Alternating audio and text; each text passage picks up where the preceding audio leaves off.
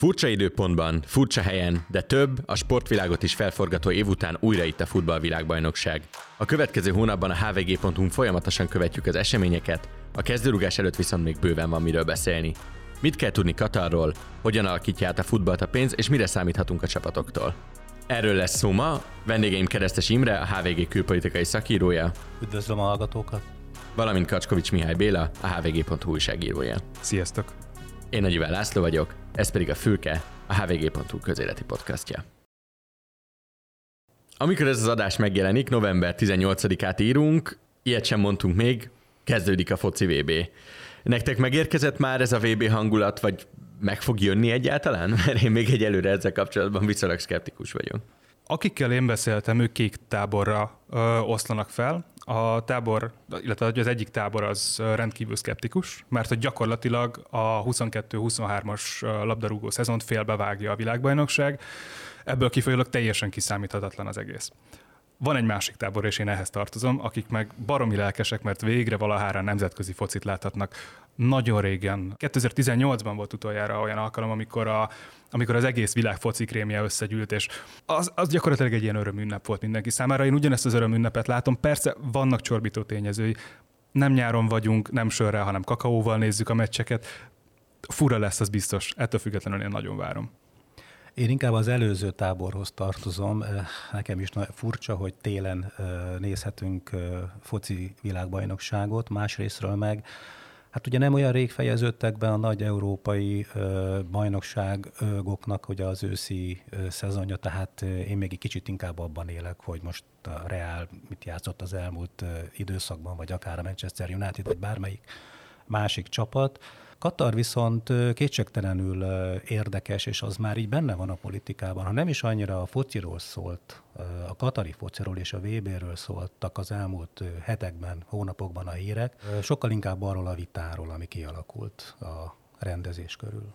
Igen, egyébként én is csatlakoznék inkább Imrémehez e- ebben az egyes számú táborban. Egyszerűen Hát ez amit szoktunk beszélgetni civilben is, hogy, hogy normális esetben egy nyáron, július közepén az ember dolgozik, lelép késő délután, kora este, és ott találja magát, hogy az napi program az, hogy a barátaival megnéznek, nem tudom, egy Nigéria-Irán meccset, és hogy az így a legizgalmasabb dolog. De ez most sincs kizárva. Tehát, hogy most is el tudsz menni délután, és meg tudsz nézni este egy meccset. Hazamész a sötétben délután ha háromkor végzel, és hajnalba kezdtél, akkor is sötétbe mész haza. Nem tudom, ez, ez nyilván ki fog derülni, valószínűbb azért, hogy idővel mindenkit meg fog fertőzni ez a láz, aztán kíváncsi vagyok, hogy ez a karácsonya hogy fog, hogy fog párosulni. És előzni is lehet. Általában a katariak azt ígérik, hogyha kicsit hátrébb is tolták a Budweiser sátrakat, sör lesz. Hát sör lesz, meg a, otthon a hűtőben is, bár nem tudom, hogy kinek fog fájni rá most a foga.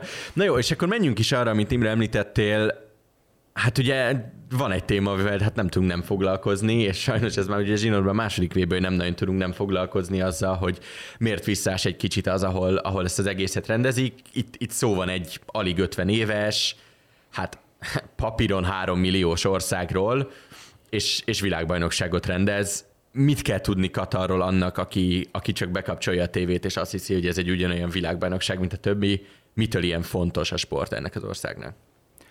Hát Katar valóban egy, egy olyan kis ország, ez ellentmondások országa, sok tekintetben azt lehet mondani. Hát tényleg fél évszázada 1971-ben nyerte el a, a függetlenségét Nagy-Britanniától, előtte az oszmán birodalom fennhatósága alá tartozott, és az a család, az áltáni família, amely gyakorlatilag egy kézben irányítja ezt a kis emírséget, a 19. század közepén került hatalomra. Ugye ez egy három milliós ország, ráadásul ennek a három milliós lakosságnak a 10%-a rendelkezik katari állampolgársággal, a többi az vendégmunkás, legyen az egy vállalati menedzser, orvos, vagy kétkezi munkás, akik ugye hát felépítették ezt az elképesztően komoly infrastruktúrát. Igen, és erről még lesz, lesz is szó, de igen, és akkor... Úgyhogy hát Katar ráadásul egy, egy muszlim ország, ugye az első muszlim, első arab ország, amely VB-t, foci VB-t rendez, és a legkisebb ország, amely foci VB-t rendez, a Svájc rendezett, mint eddig legkisebb területi ország VB-t.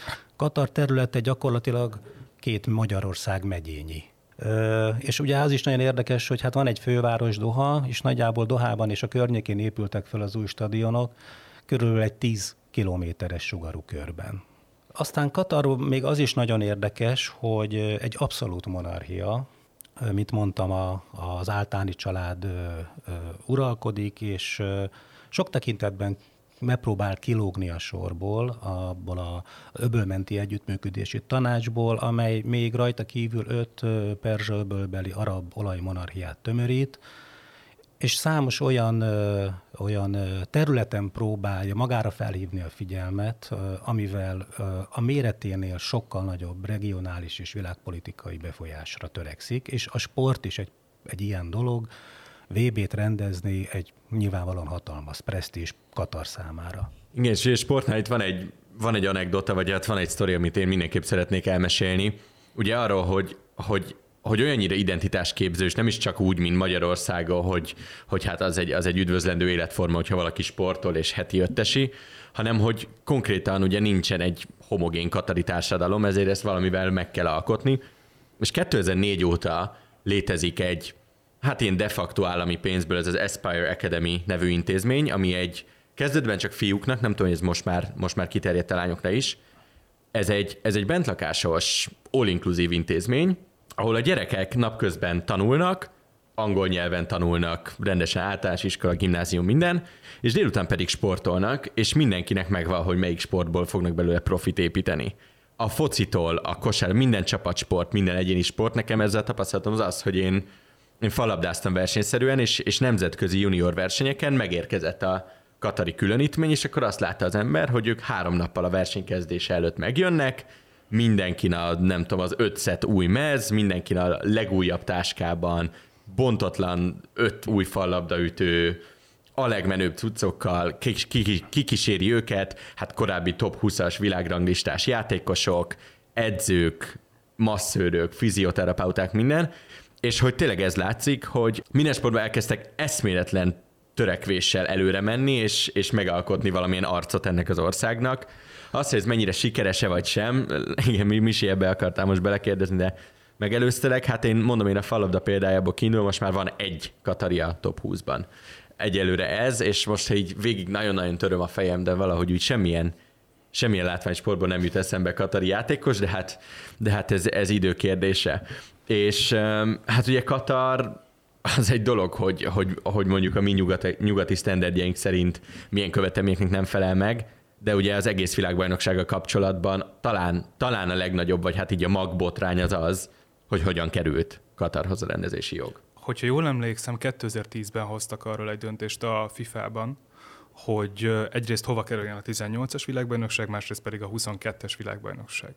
Akkor rögtön nagyon gyorsan felmerült a korrupciónak a gyanúja, mire válaszul fifás vezetőktől jött ez a reakció, hogyha bármi olyat megállapít egy belső vizsgálat, ami valóban korrupcióra utalna, akkor mind a két országtól el fogják venni a világbajnokság rendezésének jogát. A vizsgálat hivatalosan nem talált semmit, bár a vizsgálatot vezető szakemberek is megállapították, hogy hát voltak olyan dokumentumok, amikhez nem fértek hozzá, voltak olyan dolgok, amiket ők sem vizsgálhattak, nyílt titok volt az, ezt azt hiszem, hogy így most már utólag kimondhatjuk, hogy elcsalták gyakorlatilag Oroszországnak meg Katarnak a, a VB pályázatát. Ha jól emlékszem, akkor ugye a 2022-es rendezés jogáért még az Egyesült Államok versenyzett Katarral szemmel, és 14-8 arányban szavaztak Katarra, és ugye az az érdekes, hogy az a Blatter, aki annak idején Ugye a FIFA elnökeként abszolút Katar párti volt, most ugye napokban hibának nevezte, nyugdíjasként hibának nevezte ezt a döntést, őt is ugye megvádolták korrupcióval, és idén nyáron, ha jól emlékszem, egy svájci bíróság felmentette. A Platinival egyetemben, ugye, aki viszont az Európai Szövetségnek volt a vezetője, ugye híres francia fotista, aki esetleg így a nevére nem emlékszik. A Blatten most a Platinire fogja, hogy ő próbált szavazatokat gyűjteni Katar számára. Ugye nagyon érdekes, hogy erről az egész, arra, hogy a FIFA valójában egy milyen intézmény, most jött ki egy négy részes Netflix dokumentumfilm sorozat, én belenéztem, meg kicsit utána is olvastam, mert hát ezért klasszikus ez a Netflix stílus, ülnek benne egy szépen megvilágított stúdióban, és tökéletes angolat feltett kérdésekre tökéletes angollal válaszolt, és biztosan a pillanatban kitalált válaszok jönnek, de lényeg a lényeg, hogy ugye 2010 előtt ugye ez a 22 szavazat, ez úgy áll össze, hogy a FIFA-ban akik erről döntenek, az a világ különböző régióiból és kontinentális futballszövetségeiből jönnek ezek a voksok. Ugye ez nehéz az egészben, hogy amit feltételezünk, amit csak a beszámolókból, akik azóta így kiléptek ebből és kibeszéltek belőle, tőlük tudjuk, hogy ez konkrétan úgy nézett ki, hogy az azt megelőző években szépen végig turnézták a katariak azokat az országokat, ahol, ahonnan jött egy-egy döntéshozó ebbe a testületbe, leraktak nekik másfél millió dollárt az asztalra, és azt mondták, hogy tessék itt ez a pénz, költsd el a futballszervezetedre. És onnantól kezdve, hogy megszponzorált Katar egy futballszervezetet, nem lehetett azt mondani, hogy ez egy direkt összekötetés, de ezek az emberek mind Katarra szavaztak, és hogy ez végül úgy sült el, hogy hogy ugye Blatternek is volt közben egy nehézsége, hogy aki a katari futball főnöke volt, most sajnos nem jut eszembe a neve, ő közben a, a, kelet, a közben az ázsiai futballnak is a vezére volt, és ő a helyére pályázott, és a Blatter közben úgy kellett navigálja, hogy ő megtarthassa a pozícióját egy harmadik elnöki ciklusra is, hogy közben ugyanezek az emberek a Katari VB-ért ugyanazoknál az embereknél kampányoltak, és így lett annak az egész estének a vége, hogy Blatter előhúzta a borítékot, és hófehérre változott az arcbőre, mert hogy ő se számított erre, és, és ő is azóta azt nyilatkozta egyszer, hogy abban a pillanatban kezdődtek el a problémák, amikor kihúzta a papírt a borítékból, és az állt rajta, hogy Katar. Mondjuk azt annyit, bocsánat, hogy, hogy, hogy tehát ugye nyilván nem csak Katar, hanem az USA is szinte biztos, hogy lobbizott azért, hogy ő nyerje el. Most az, hogy hol van a lobbizás határa és hol a korrupció határa, ugye ezt utólag nagyon nehéz megítélni. Egyetlen egy dolgot fűznek hozzá a Netflixnek a dokumentumfilmjeivel kapcsolatban, hogy érdemes azért ezeket fenntartásokkal kezelni. A Netflix előszeretettel mentegeti azokat a, a megszólalóit, akik benne voltak ezekben a botrányokban. Nagyon kevés megszólalójuk van, akik, akik ténylegesen érintettek voltak. Egy nagyon egyszerű példával élve. Volt ugye a Calciopoli botrány a szeriában, amikor, aminek a végén ugye megállapították, hogy csomó olasz csapat bundázott, de csak a Juventus-t büntették és buktatták vissza, hogyha jól emlékszem, a harmadik osztályig. A Netflix abban a doksiban, ami erről a történetről szólt, megszólaltatta, sajnos a keresztnevére nem emlékszem, de Mojinak hívták az illetőt, és kihozták a végére azt a konklúziót, hogy ő tulajdonképpen nem csinált semmit, és hogy itt a Juventuson kívül mindenki korrupt volt. Nem. Abban a bajnokságban akkor és ott mindenki érintett volt. Az Inter, az AC Milan, és még lehetne sorolni. A Blatternek a mentegetőzése szerintem ebből a szempontból nem szép.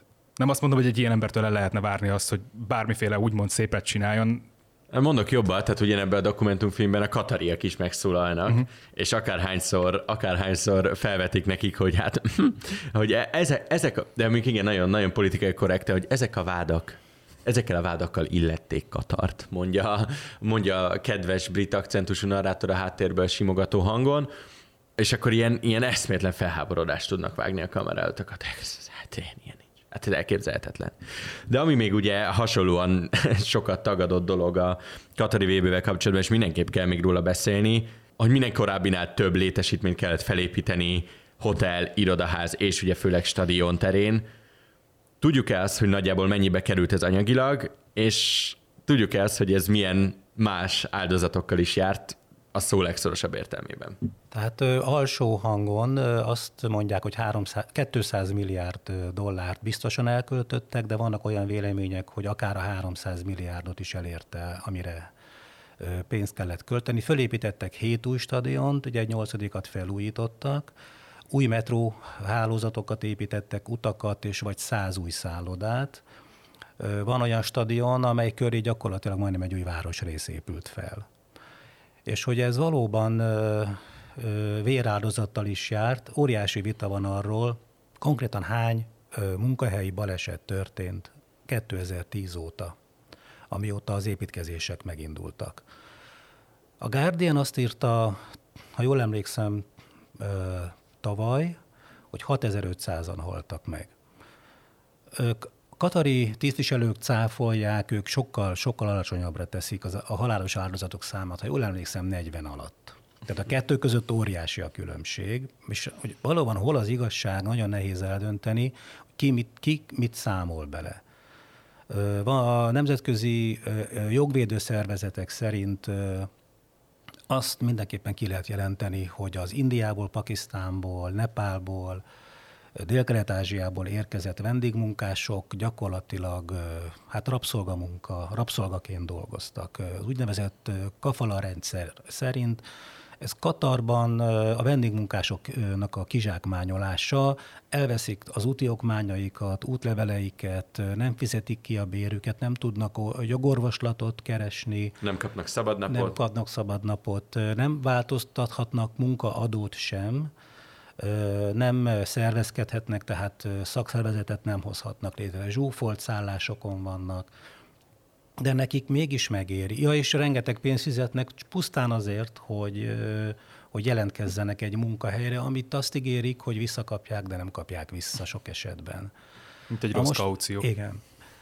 De ezeknek a szegény családoknak persze megéri pontosabban azoknak a férfiaknak, akik az ott megkeresett pénzt haza küldik Indiába a szegény családjaiknak. A Nemzetközi Munkaügyi Szervezet is megszólalt az ügyben. 2000 Ugye akkora volt a nyomás Kataron, hogy 2018-ban az emírség végül is munkaügyi reformot vezetett be, és részben felszámolták ezt a kafala rendszert, állítólag most már, illetve nem állítólag, hanem bevezettek egy minimálbért, azt hiszem 275 dollár havonta, és arra mutatnak rá, hogy, hogy azért az elmúlt négy év... Ez forintban lassan annyi az árfolyam miatt, mint itthon. Tehát, hogy...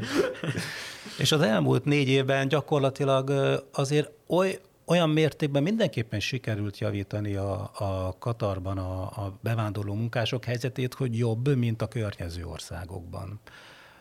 Ugyanakkor mondjuk az Amnesty International szerint a helyzet korán sem rózsás, és többen is valami hatalmas nagy alap, azt hiszem több száz millió dolláros alap létrehozását követelik Katartól, hogy kompenzálja ezeket a munkásokat. Igen, pontosan annyit szeretnének, hogy a katariak biztosítsanak, amennyit a, amennyit a VB-n kiosztanak a, a, a csapatok jó szerepléséért, de eddig a katariak erre ilyen nagyon-nagyon szigorú nemet mondtak. még, még egy dolgot hagy még a, itt a vitával kapcsolatban, hogy Oké, okay, hogy ö, nagy viták övezik a mai napig, és indulatokat kelt, hogy ö, Katar nyerte tízben a, a, a VB rendezési jogát. Tehát az emír azóta is kifogásolja, hogy túlontúl bírálják Katart az emberi jogok megsértése miatt, és állandóan, és ahelyett, hogy a, az emírség egy, egy sport, hogy mondjam, csak ilyen PR gólt lőtt volna, és egyre inkább visszafordul ez a dolog, és Katar olyan színben tűnik fel a világban, mint egy olyan ország, ahol, ahol tényleg súlyosan megsértik az emberi jogokat, az LMBTQ közösséget, és hát e tekintetben nyilvánvalóan a bírálatok egy része megalapozott, ugyanakkor azt is mondják, hogy, hogy az elmúlt nemzedék alatt azért viszonylag elég szépen javult a helyzet Katarban, például a nők jogait illetően. Ma is törvényben van iktatva számos olyan dolog, ami, ami csorbítja a nők jogait, de ahhoz képest, hogy mondjuk egy fél évszázaddal ezelőtt a nők tényleg otthonra voltak száműzve úgy, mint ma Afganisztánban a tálib rezsimben, Ma azért női miniszterei vannak a, a kabinetnek, nem kötelező a fejkendő viselete, és számos-számos olyan olyan dolog is van, ami, ami egy picit azért ö, ö, kellemesebb. Egy ö, nagyon picit ide azért beleszúrnék. Az ilyesféle rendszereknek szokott lenni egy üvegplafonja, tehát hogy Katar oké, hogy eljutott idáig, de annak túl nagy realitása nincs, hogy tovább demokratizálódna, vagy akár a nők helyzete javulna, a vendégmunkások helyzete javulna.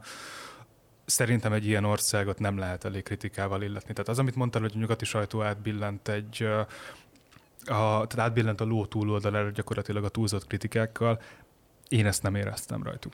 Hát én nem tudom, például a Canard Enchaîné, a francia szatirikus magazinnak volt egy olyan rajza, hogy katari futbalist, szakállas katari futbalisták baltával, fegyverrel és rakétavetőkkel rohangálnak a pályán.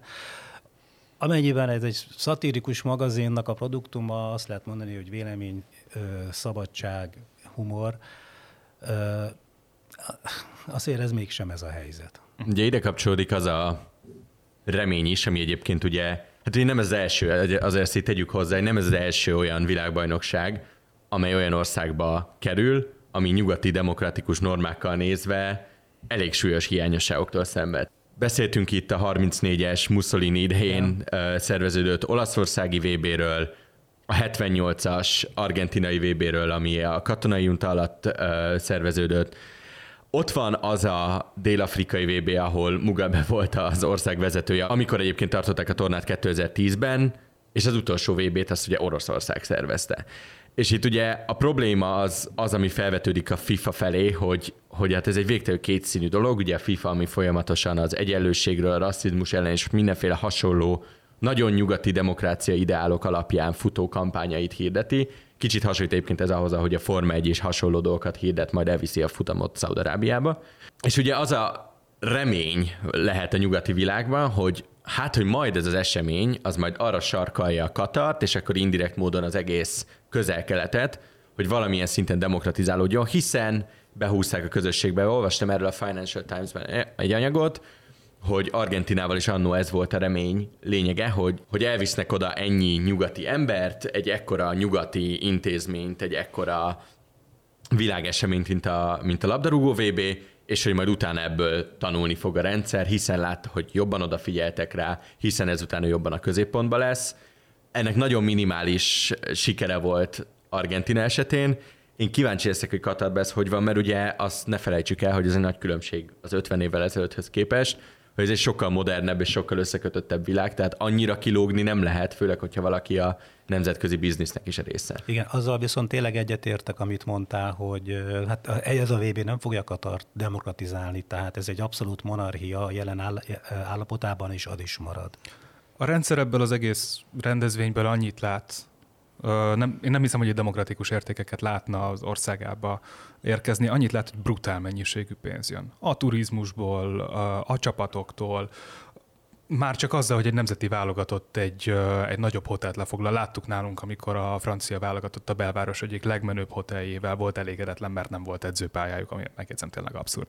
De hogy, hogy itt is Katar ebből annyit fog látni, hogy rettenetesen sok pénz rájuk szakad, ez neki tök jó, következő alkalommal is ugyanúgy lobbizni uh, van lehetőség. Hát azért megérni valószínűleg nem fogja, de azért, de, hogyha ha összedagatjuk, de kinek kell bemutatni az Magyarországa, hogy ki jön Nulszaldóba egy világesemény megrendezése? Hát igen, Katarnak aztán ez tényleg mindegy, többféle lista van, hogy ki az ország hogy ki a világ leggazdagabb országa az egyfőre eső GDP-t tekintve. Hát van olyan lista, ahol Katar, de a a vásárlóerő paritáson, mert egyfőre eső GDP 100 ezer dollár környékén van, valahol Luxemburg és Írországgal egy csoportban az élen, és ez a rengeteg pénz, ugye ez nem csak az olajból, illetve hát eleinte az olajból, de sokkal inkább most már a földgázból származik, ami rettenetesen aktuális, hiszen az Ukrajna elleni orosz agresszió miatt kialakult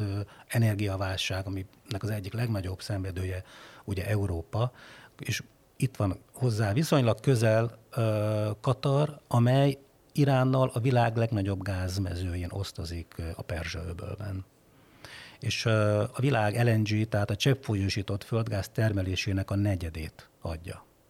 Ez, a, ez az aprócska ország, amiről beszélünk, és, és egyébként az a téma, amire már áttértünk, az most át is vezet minket egy következő kérdéskörre. Ugye amit amit kifejtettem, és amiről beszélgettünk itt, ez, ez a Katari VB, ez egy klasszikus sportwashing projekt. Ugye ezt a washing kifejezést, ez greenwashingként szokták még használni, és hasonló más szófordulatokban. Ugye ennek az a lényege, hogy egy antidemokratikus ország, vagy egy olyan, aminek súlyos hiányosságai vannak egy téren, az megpróbálja tisztára mosni magát a nyugati közvélemény szemében rengeteg pénzzel, és azt a rengeteg pénzt valamibe befektetve, ami jelen esetben ugye a sport, tegyék világlátványossága az országot, hogyha valaki meghallja Katar nevét, jusson eszébe egy gyönyörű világbajnokság, és ne az, hogy, hogy embereket hurcolnak be az utcáról csak azért, mert megfogják a párjuk kezét, vagy bármi hasonló, mert ugye egyébként van ilyen is, hogy, hogy nem lehet szerelmeskedni az utcán, mert hogy, hogy azért is egy, egy, hát egy romantikus elzárás jár cserébe. És ugye itt vagyunk tényleg egy, egy sportwashing projektnél. A helyzet az, hogy ez nagyon-nagyon nem újdonság, és nagyon-nagyon nem unikum a, az, e, a, a futballvilágában, milyen ilyen példákat tudunk még felhozni, akár a közelmúltból, ami, ami még viszonylag laikus uh, füllel is, és, és teljesen befutható és értelmezhető? Három felé bontanám a kérdést. mert ugyanis három forrása van azoknak a pénzeknek, elsősorban most, amik megjelennek az európai fociban, és tipikusan sportvasinggal azonosíthatóak. Volt egy orosz forrás, amit gyakorlatilag azzal, hogy Oroszország háborút indított most Ukrajna ellen, lehúzhatunk a listáról. Oroszország észak került egy listára, eljutottunk odáig, hogy nem engedik be a pénzüket. Van egy kínai forrás, ami mondhatni, hogy megbukott az európai ö, fociban. Láthattuk akár az Atletico Madridnál, ahogy ö, beszállt a, a Vanda csoport a finanszírozásukba, szponzor volt, hogyha jól emlékszem, stadion, stadion, szponzor, stadion szponzor volt, tehát miattuk lett a Vanda Metropolitano. Vanda Metropolitano, holott 20%-os részesedésük volt össz-vissza klubban. És ne felejtsük el az olasz klubokat. Tehát a két milánói klubnak, az AC Milánnak, illetve az Inter Milánnak, mind a kettőnek, illetve az AC Milánnak most már csak múlt időben, tehát náluk most már amerikai tulajdonos van, de az Inter Milánnak a mai napig kínai tulajdonosa van. Más kérdés, hogy a kínai kommunista párt, ami ugye Kínát irányítja, 2020 elején behúzta a kéziféket. Tehát gyakorlatilag ők azt mondták, teljesen más, hogy néznek ők az országuk mágnásainak, hogyha úgy tetszik, oligarcháinak a vagyonaira, mint akár Magyarországon. Ők egyik pillanatról a másikra mondják azt, hogy most akkor nincsen költés, most akkor itt és most ö, megállunk. El kellett adniuk, hogy az AC Milánt, vissza kellett jönni a Vanda csoportnak ö, Spanyolországból, az Inter Milán volt az egyetlen, ami, ami megmaradt, és világszégyene volt náluk, hogy a brutális költségcsökkentés miatt rengeteg játékost kellett eladniuk. Emlékezzünk rá, akkor ment el Ashraf Hakimi, ekkor igazult a Chelsea-be, hogyha jól emlékszem, Romelu Lukaku. Tehát volt egy Jó ilyen nagy megfogása a sztorinak. Erről van, aki tudna mesélni. Igen, igen, igen, ne, ne a Lukaku sztorit. E tekintetben a legszínesebb a Premier League, ahol Abszolút. az, az, az, amit említettél, ugye orosz, orosz, orosz oligarcha, csak uh-huh. ugye most már ki lett pöckölve, arab... Ezt akartam mondani, ők a harmadikok. Igen. igen. A Premier League mellett még ott van ugyanakkor a, soha nem tudom kimondani, nem tudok franciául, Ligva. Ligva? Ligan. Ligan. Oké, okay, megjegyzem most már. Ahol ugye meg ott van a Paris saint Aztán majd arról is lehet beszélgetni, hogy ezek a projektek mennyire sikeresek vagy sem. Annyit látunk, hogy ugye a City Group révén a Manchester City-nél uh, van ugye egy nagyon nagy arab projekt, uh, valamint a Newcastle United-nél tavaly október óta ott van a a szaudi, szaudi. A szaudi, igen, alap. Igen, igen. Egy, egy konkrétan olyan befektetési alap, amiben részesedése van a szaudi koronahercegnek. Így van. És itt ugye erről az Pontosabb... egész franchise-ról, amit mesélsz, hogy, hogy a City Group, azért ez is egy viszonylag új helyzet, ami, ami kezd előállni, hogy különböző részben állami, részben nem állami befolyású, de ilyen, ilyen footballing enterprise-ok jönnek létre. Ugye van ez a City Group, aminek hát amit még fel lehet eleveníteni, és, és még, még befuthatja ember, például az Inter Miami, azt hiszem a, uh-huh. a tagja, ugye ez a Beckhamnek a csapata, uh-huh. és van még mindenféle más kontinenseken is, de ugyanilyen Enterprise lesz a, hát nem is lesz, sőt, az egy sikeres Enterprise, ugye a Red Bull, ugye a Salzburg és a Lipcse révén mind a két, mindkét csapat hát bajnokok csak az van, nekik máshol is, más és van, és, és ugye New Yorkban is van ugye a Red Bull uh-huh és hát ugye a Leicester, amelyik pár éve bajnokságot nyert a Premier League-ben, az pedig tajföldi Igen. Ezt nem is pénzben. tudtam. De, de, de. Ez egy táj, tájföldi csapat, wow. és ugye és, és ott ráadásul ott annyi volt a különbség, hogy a, hogy ott nem ez a távolból oligarha irányítás volt, hanem hogy ott a tulajdonos maga az egy nagyon jó viszonyt tápolt az egész város, és nagyon szerették, és felkarolta ezt a csapatot, és neki zuhant le, ugye a helikoptere is volt hatalmas dráma a csapatnál emiatt, mert hogy nagyon szerették. Egyébként ugyanúgy nagyon szerették, mint az Abramovicsot a Chelsea-nél, de én megköszönöm, hogyha ebbe az adásban nem okoztok nekem több fájdalmat azzal, hogy a Chelsea elmúlt éveit emlegetitek, mert, mert, mert el, el fog keseredni itt a végén. A sportvasunkhoz csak még egy meg, megjegyzés, és vissza a foci és közel-kelet, Ugye a, gyakorlatilag a spanyolok kiszervezték a, a kupájukat, Pontosan. és négy csapat játsza most már évről évre a döntőt Riádban. Bocsáss meg, ráadásul úgy, hogy hivatalosan a spanyol szuperkupának a döntője az kupagyőztes, illetve a bajnokság győztese között vívják le vívták le nagyon sokáig minden augusztusban az Európai Szuperkupa döntője után egy-másfél héttel általában volt abban a spanyol érintettség. Most meg eljutottunk odáig, hogy ez egy négy csapatos minibajnokság lett, de nem nyáron, januárban. Igen, és ezt rengeteg pénzt kap a spanyol szövetség igen. ezért. Igen, igen. Még egy dolgot hadd tegyek hozzá. Van azért ezeknek a, tehát van a sportfashing projekteknek uh, nagyon nehéz ilyet mondani, de egy pozitív oldala is. Az a helyzet, hogy azzal, hogy van irgalmatlan mennyiségű pénz az európai fociban, és ezeket koncentráltan költik el kifejezetten szakértőkre, illetve jó játékosokra áldozva a pénzt, ezeken a csoportokon belül a szaktudás az gyakorlatilag vándorol. Tehát a City Group az ráállt arra, hogy a különféle uh, dél-amerikai, észak-amerikai csapataiból hozzá gyakorlatilag saját magához a játékosokat. A Red Bull csoport ugye ráállt arra, bár azt én mondjuk nem mondanám sportosing projektnek a legkevésbé sem, akármennyire káros megy. Nem, az, az, az, business, az business. Az business, de ők is ráálltak arra, elég megnézni Szoboszlai Dominikot, akit az Álcburgban gyakorlatilag kineveltek, és most a Lipcsének az egyik húzó embere.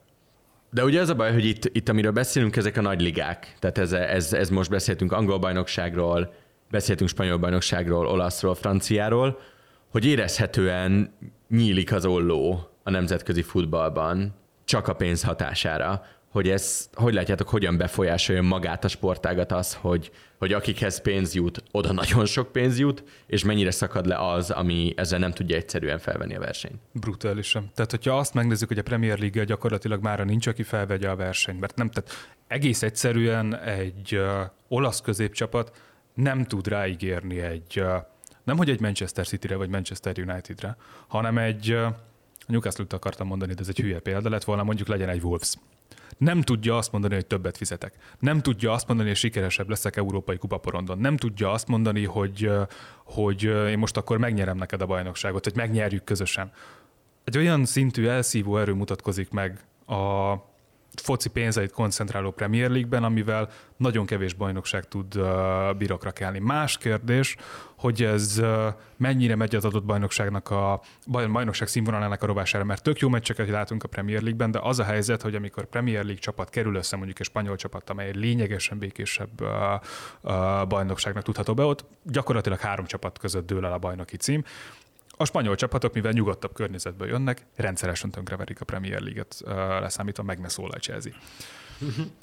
Egyébként a Newcastle egy, azért is nagyon érdekes példa, mert hát egy középcsapatról van szó, Igen. a legjobb esetben is. Sőt, a inkább kieső jelöltről. Sőt, a City is az volt annó egyébként, 2008-9, amikor átvették. Kieső helyen volt, nem sokon múlott, hogy nem estek ki. Ugye amikor jött ez a befektetés, Igen. és egyébként majdnem egy éves vita előzte meg Angliában azt, hogy beengedjék a a szaudi állami befektetési alapot, pont azért, mert hogy a koronahercegnek is komoly befolyása és pénze van az egészben. De ezt mutatja, hogy a, ezzel együtt a Newcastle nem is igazoltak akkorákat még, olyan igazi nagy sztárokat, és most, ha jól emlékszem, a harmadik hely, negyedik, negyedik helyen, helyen van, gyakorlatilag BL induló helyen vannak. Ezt azért még meglátjuk. Tehát azért az angol bajnokságban most tartunk nagyjából a szezon, azt hiszem, hogy jól számolom, 35-40 százalékát, tehát még a felénél sem vagyunk, és azért az angol top 4-be beférni baromi nehéz. Tehát még jöhet a Liverpool, ők még megtártlosodhatnak, de visszatérve a Newcastle tényleg nem igazolt még nagy játékosokat. Más kérdés, hogy kis játékosokra szórtak el rettenetesen sok pénzt. És az, hogy tehát akit nevezünk nagyjátékosnak, egy 100 millió eurós vagy 100 millió fontos igazolás, azért volt egy Alexander Iszakuk a Real Sociedadból, hogyha jól emlékszem, 55 millió fontért, ez azért brutális pénz. Hát ő sehol nem egy 55 milliós játékos, ezt tegyük hozzá. Nem. Tehát, hogy... Itt visszakanyarodnék a kérdésedre, hogy mi lesz a focival. Az biztos, hogy ez a fajta rendszer én, ö, személyes véleményem szerint teljesen eltorzítja a játékos hmm. árakat. Tehát olyan, am, amit mondasz, hogy olyan, olyan árakat fizetnek ki egy-egy játékosért, hogy a korábbi teljesítményeket és árakat nézzük, akkor csak egy példával, bocsánat, nyáron ugye a Casemiro átigazolta a Real Madridból a Manchester Unitedbe 300 ezer font per hét. Ezt Na igen, és akkor ezt a, ezt, a, ezt a, duplá, a dupláját keresi most, mint, mint a Reálban annó, ahol egyébként BL címeket igen. halmozott fel. Elképesztő. Igen, ez is még egy olyan trend, amiről érdemes egyébként beszélni, hogy hogy azt láttuk, hogy mondjuk 20 évvel ezelőtt elkezdett megjelenni nagyon erősen a tőke a sportban, ugye hát a Real Madridnak a Galacticos az, hogy mhm. bevásárolnak a csapatok. És mondjuk ez egy 10-12 évvel ezelőtt, amikor mondjuk ez akkor lehetett a tetőpontján, amikor a Ronaldo és a Gerett Bale szépen elvándorolt Madridba ilyen gigantikus összegként.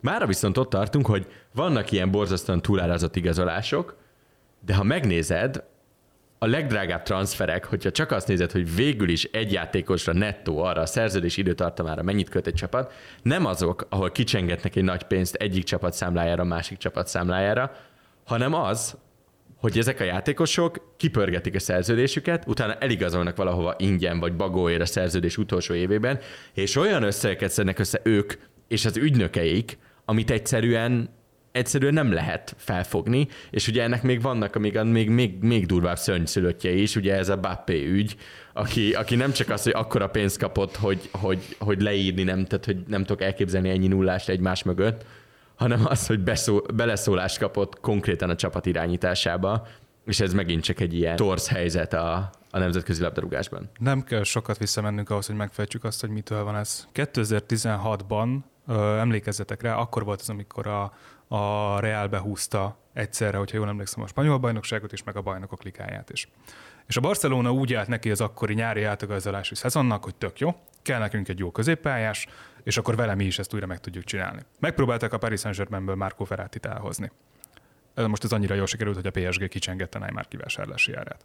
És ez a Barcelonát, meg az egész európai futballvilágot egy olyan sokként érte, hogy 222 millió eurót egy játékosért valaki már ki tud fizetni, és hogy ez realitás, hogy hogy, hogy nem a kivásárlási árakat rettenetesen megemelték. Első volt ebben a Barca, aztán jött a Real Madrid, és mai napig és mára már ott tartunk, hogy a fiatal játékosoknak is, 17-18 éves gyerekeknek 1 milliárd eurós kivásárlási ára van. Ami kifizethetetlen, értelemszerűen ezért a játékosok, hogyha többet akarnak keresni, akkor vagy alkusznak a saját klubjukkal, vagy hogyha ez nem működik, akkor megvárják, míg leketyeg a szerződés. Relatíve rövid távú szerződésről beszélünk a top játékosoknál, tehát a Bappénak azt hiszem, hogy három éves szerződése van ez bőven az az időtartam, ami belefér egy hosszú karrierbe, és az a helyzet, hogy úgy építik magukat, talán még jobban, mint Cristiano Ronaldo. Talán még jobban étkeznek, még jobban odafigyelnek magukra külön szakemberekkel. Ergo azt gondolom, hogy most már eljutunk odáig, hogy 40 éves korig ki lehet tolni egy profi futballkarriert. Hát szépen lassan, igen. Lassan, és igen. és az igazságtalanságot, vagy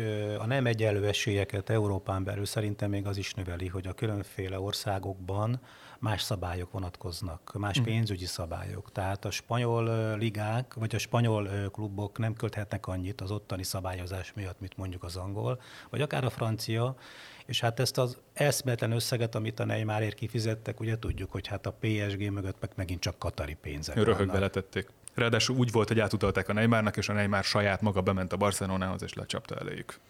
Viszont nagyon érdekes, hogy arról beszélgetünk, hogy mennyire torzul ugye a foci a pénz által.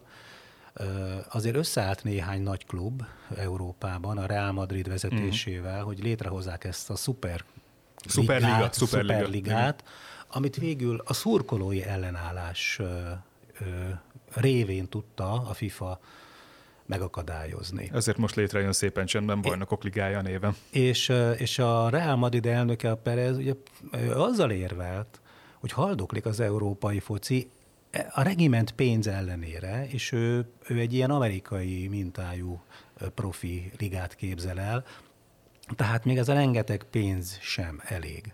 Van még a fociban pénz, nem csak az európai fociban, itt még azért nagyon-nagyon-nagyon sok mindennel lehet játszani kezdve azon, hogy gyakorlatilag most még ingyen nézünk meccseket. Legalábbis itt Magyarországon. És akkor a, a merchandise-ról még nem is Persze. beszéltünk. Tehát simán meg lehet azt csinálni, hogy egyszer csak azt mondja uh, a FIFA, hogy mondjuk mit tudom én, Blödli példával élve, egyszer csak azt mondja a FIFA, hogy akkor minden uh, világbajnoki nyolcad döntőtől kezdődő uh, mérkőzés, az legyen 5 dollár ki fogjuk fizetni. Persze, hogy ki fogjuk fizetni, imádjuk a focit, meg fogjuk nézni.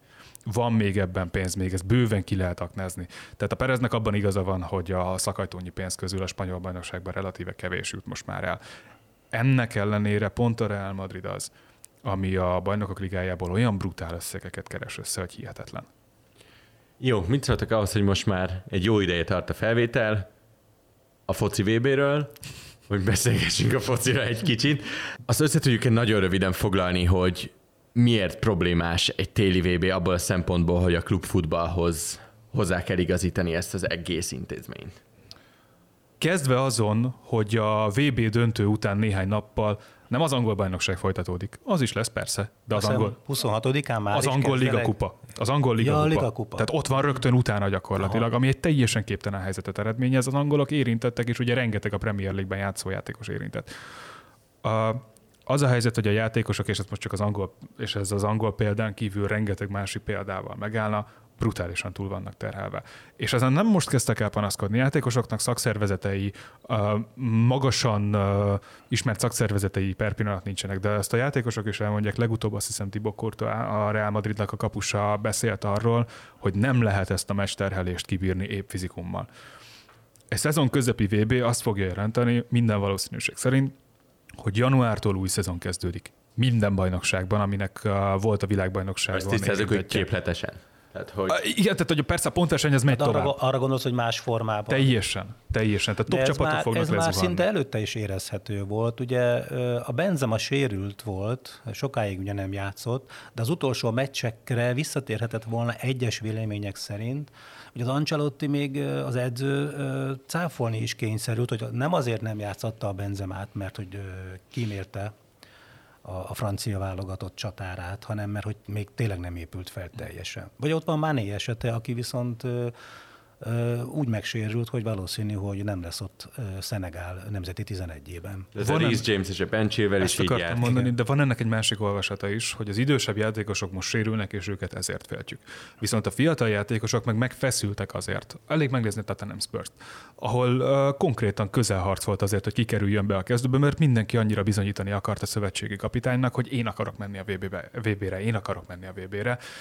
Azt fogjuk látni minden valószínűség szerint januárban, hogy rommá lestrapált játékosok érkeztek vissza, akik sorra sérülnek meg, és februárban kezdődik a BL óriási meccsekkel. De cserébe Erling Haaland minden meccsen 5 gólt fog rúgni körülbelül. Tehát, hogy az egyet megye norvégok nincsenek kint. Igen. Jó, és akkor beszéljünk most már tényleg, tényleg a tornáról is. Ti kiket jelölnéntek most meg esélyesnek, kik azok a csapatok, akiket mindenképp meg kell említenünk, amikor erről a VB-ről beszélünk, és arról, hogy decemberben, karácsony előtt nem sokkal kiemelti fel a trófeát. Baromi nehéz kérdés, mert nagyon erős kereteket visznek a szövetségi kapitányok, így egy ilyen shortlistet tudok kigyűjteni. Brazília mindenképpen, Argentína, Spanyolország, Németország, Franciaország. Nagyjából ez az öt, amit így fel Azért én Spanyolországot felváltanám úgy nagyjából bárkivel.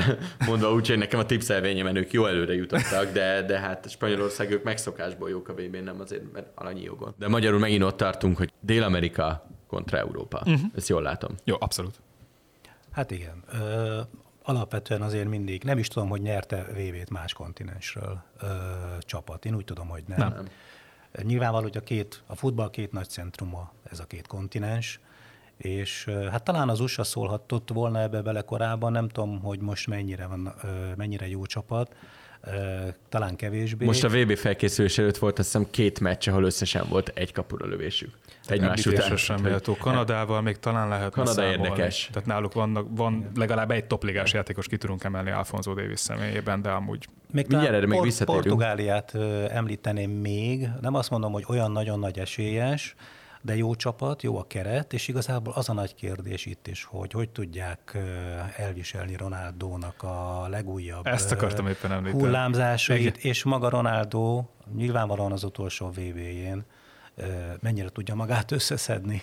A ebben sem vagy biztos? A jegyzőkönyv kedvéért azért legyen meg. Cristiano Ronaldo-nak vasárnap, tehát egy héttel a foci VB rajtját megelőzően volt egy interjúja. Igen, tehát gyakorlatilag árulással vádolta a Manchester. Hát de nem, hogy árulással vádolta őket, hanem két dolgot emelt ki nagyon. Ez egy 90 perces interjú, mindenkinek nagyon ajánlom, hogyha fel akarja magát tolni. Két dolgot mondott. Az egyik, hogy ő nem tiszteli Erik Ten Hagot, mert ő sem tiszteli, mert az edző sem tiszteli őt. A másik pedig, hogy a Manchester United ugyanott tart, mint amikor ő ott hagyta őket 2009-ben, és ebben van igazság. Nem, annál sokkal hátrébb vannak, mint ahogy 2009-ben voltak. Biztos, tehát, hogy... A tabellán biztos, de ebben van igazság. Tehát a Manchester United felől olyan hírek érkeznek, miszerint, hogy most keresik azokat az analitikus kollégákat, akik be tudnak állni adott elemzésbe. Ez abszurd, és tényleg 5-6 évvel le vannak maradva.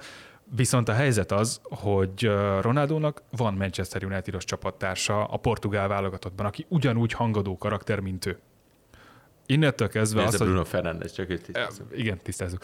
De, de hogy innentől kezdve a portugál válogatottan belül milyen ellentétek alakulnak ki, és milyen ellentétek feszítik a, ezt a csapatot, ezt ahhoz tudnám hasonlítani, mint amikor Lopetegi a 2018-as VB előtt egy héttel bejelentette, hogy ő a VB után leül a Real Madrid kispadjára. Az a spanyol válogatott gyakorlatilag szétesett utána.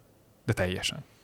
Hát, hogy Ronaldot eleve minden csapatban mindig is borzasztóan nehéz volt beilleszteni volt a Real Madridon kívül. Igen, tehát a Real de hogy, és főleg mióta egyre idősebb, ez egy tök érdekes, tök érdekes sztori. Ugye a másik oldal ennek az az Argentina, ahol Messinek is, hát azért jó eséllyel, ez az utolsó olyan vb ahol ő még versenyképes tud lenni, azért ő is 35 éves.